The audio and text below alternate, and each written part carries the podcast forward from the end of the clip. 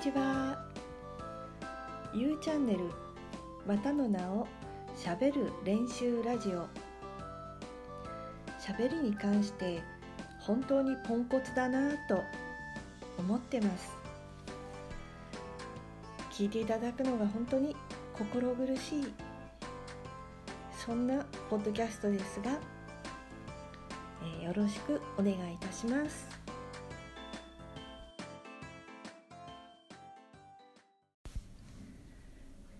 今日は2月の26日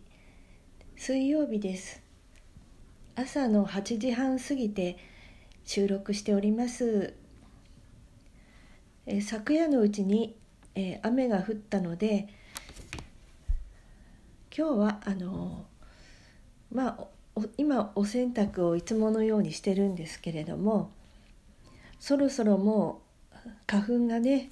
だいぶあの飛んでるようで、えー我が家はあの夫婦とも花粉症の症状がそれほどあの出ていないので洗濯物も外に干しているんですけれどもあのニュースをニュースなど見て今日は花粉があのたくさん飛びますなどを聞いてしまうとあの花粉症の症状がなくてもあの外に洗濯物を干そうかどうかとちょっと考えてしまいますね。えー今日お話しする内容もいつも最近のパターンであのちょっと短い瞑想をした後で、えー紙にバーッと思いつくままに書いてみた内容で、えーおしゃべりしてみたいと思います。あの今朝は紙に書き出したらあの最初に出てきた言葉が、えー夢中になるってすごい」っていう言葉でした。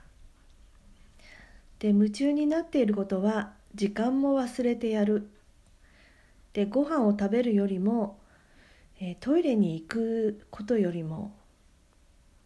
もうあの夢中になって没頭してしまうたまにあのー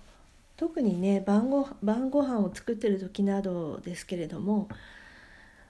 なんかこう本当に夢中になって あの食事作りをしてしまっていてあの本当にこう普段こう旅行に行く時とか出か出かける時は本当にこう神経質になるぐらいですね。あのトイレにトイレが近いものですからあのトイレのことが気になって気になって仕方がなくていつもそのいつトイレに行くか ということをえー常にこう意識の中にあるわけです。でもあの家にいる時家にいる時はもういつでもトイレに行けるっていう安心感があるのでもう食事を作る時にでもですねいつでも手を止めて行こうと思ったら行けるのであの食事を作ることに夢中になってしまいますね。それで気が付いた時にはもう本当にあ大変っていう感じでと気があのあトイレに行かなくちゃと思った時には本当にギリギリっていうことがあの、まあ、よくあるなって、えー思ってますね。本当にいろんなことを忘れて没頭してしまうっていう、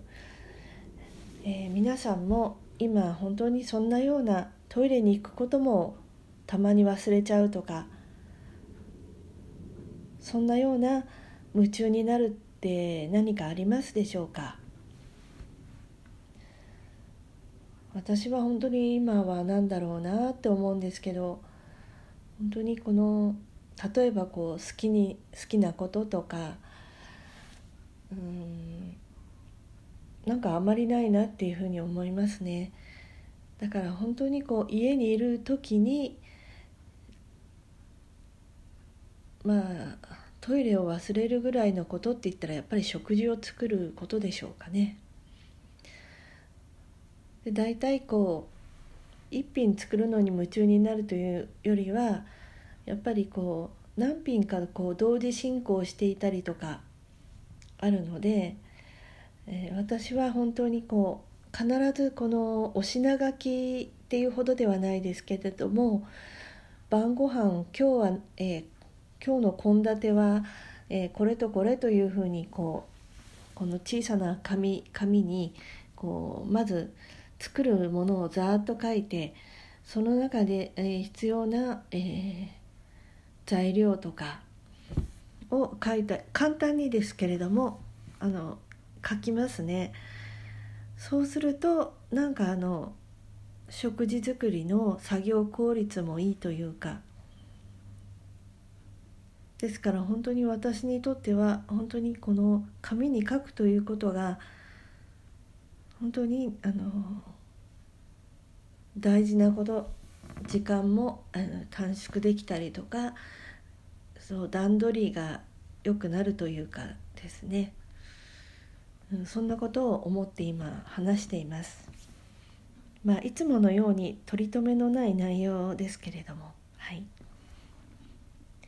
あとはそうですねなんかあのコンプレックスコンプレックスって不思議だなと思うんですよね。えー、例えば私は私の、えー、コンプレックスと一つとしてまあ小さい頃からおとなしいねって言われることがコンプレックスでした。まあおとなしいっていう言葉の中にはまあ反応が薄いことそれからあのリアクションがないとかそういうことが、えー、コンプレックスなわけなんですけれども自分一人で自分一人の世界でいるともうそのコンプレ自分のコンプレックスで嫌だな嫌だなっていうことになってしまうんですけど例えばそれを誰かに話してみるとですね私はこんな、えー、まあ悩みという話題とかの時に話してみるとその話してる相手の方が、えー、その私のコンプレックスを本当にそれもうそのまんまでいてって言われたりしました。そういうリアクションリアクションが薄い反応が薄いそういう不いわゆるまあ、心や関連のワードで言ったら不運族って言ったりしますけど不運族が好きとかね。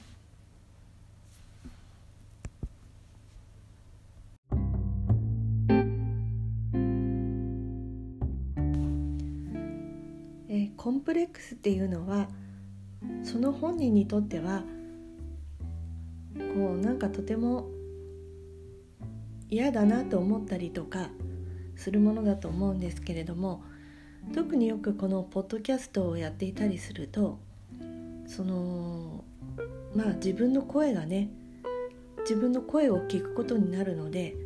そのことになんかこう嫌だなと思う方も多いのではないかなと思います。はい、声についてですけれども私も昔は自分の声が嫌で嫌でまあ、録音した自分の声を聞いてみるとあれ？これ私の声？って思うような感覚ですね。子供の頃自分の声がよく通る声とか通らない声っていう言い方をする場合があると思うんですが私はなんか、えー、父親の父親の声に似てあ通らない声だなと思ってたんですね。であのー、録音した声を聞いた時の自分の違和感とかしかもこう通らない声だから誰かとおしゃべりしていても「え？っ?」てこう聞き返されたりすることも多かったりですね。ずっとその結婚するまで自分の声がコンプレックスだったんですがなんかね結婚してからある時あれ？私声出てるかなっていうのがあったんですねあるある、えー、お仕事をしていた時なんですけれどもねその時なんかあの自分の仕事が何かのこう何かの食品とかを仕分けする仕事だったんですけれども結構あの大きな声を出さなくちゃいけないっていうのがあのやり始めて初めて分かって本当にこうあ無理だなって思ったんですけれども無理だと思ったんですけど無理だと思いつつやり続けていたらあなんか意外と私声出てるかもって思う瞬間があってそれからなんか知らないけれども自分の声がコンプレックスだっていうことをある時忘れるようになりました。なんかでも本当にコンプレックスって不思議ですよね、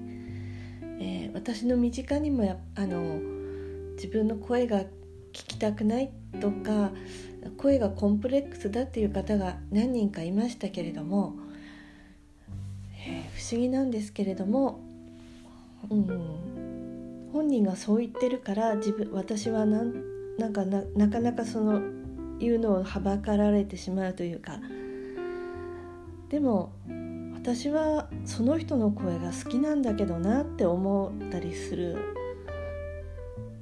だから自分自身が思ってることとそれからやっぱり外からこう見るというか聞いた時というかその印象が全然違うんだなっていうことを思ったりしました。はい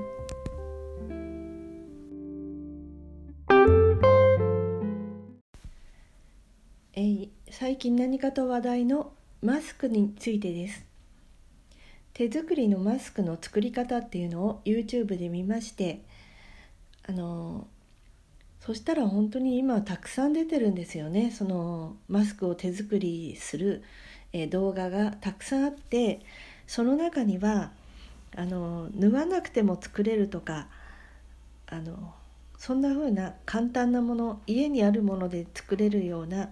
ものとかいろいろありました。一つ試してみたものはそのハンカチをえハンカチもあのタオルハンカチとかの小さいハンカチじゃなくて少し大きめのハンカチですね。それを折ってあとはこう耳にかけるゴムの部分はあのストッキングの